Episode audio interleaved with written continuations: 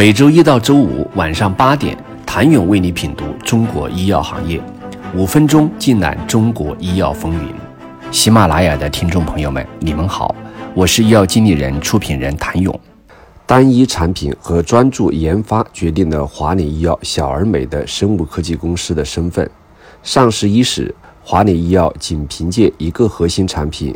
多格列爱丁及围绕其展开的并不丰富的管线。就获得了八十七亿港元的估值，三年多后，这一估值已不足四十亿港元。当然，投资人对其估值的变化也主要是围绕多格雷艾丁展开的。二零二一年，华林医药最重要的进展莫过于向国家药监局递交的多格雷艾丁用于治疗二型糖尿病的新药上市申请获得受理，这意味着其兑现将迈出关键性的第一步。在商业化上，华领选择的方式是授权合作，一方面与拜耳就多格列爱丁在中国达成商业合作协议，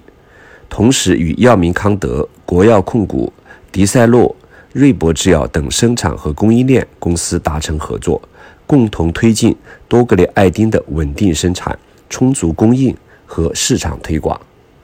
专注于细胞凋亡，但在可持续创新上有独特思考的亚盛医药，一定程度上规避了投资人对小赛道的刻板印象。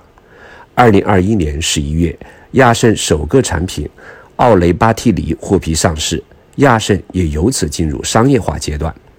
亚盛的商业化策略很清晰，自建团队和外部合作两条腿走路。一方面是找来了前新基中国总经理祝刚担任首席商务运营官，祝刚在二零二一年为亚盛组建了商业化团队，并与国内的头部经销商、分销商签订了战略合作。另一方面是与信达生物达成全链的合作，合作一部分是管线联合的机会，另一部分也给初入商业化的亚盛一个缓冲空间。双方约定在中国市场共同推广。奥雷巴替尼，并按照五十比五十的利润进行分成。合作分工的市场，亚盛也是选择了适合、最容易切入商业化的核心市场。值得注意的是，从奥雷巴替尼获批上市到二零二二年二月底，该产品已经累计开票金额五千零四十一万元。相较于前三家小而美的生物科技公司，荣昌生物所覆盖的领域更广一些。荣昌生物是国内抗体偶联药物领域的头部公司，二零二一年实现营业收入为十四点二六亿元，其中来自 HER2 ADC 药物的技术授权收入达十二点九一亿元，销售产品收入为一点三一亿元。该公司预计二零二二年第一季度收入约为一点二八亿元到一点七三亿元。其中，泰塔西普销售额在六千万元到七千万元，维迪西妥单抗约为八千万元，相比二零二一年第一季度大幅增长约三到四倍。其主因是两款产品获医保覆盖后进院顺利，销售明显放量。普银国际认为，随着两款产品加速进入医保定点医院和零售药店渠道。未来三季度销售仍将继续环比上升，公司预计全年产品销售收入达到八到十亿元。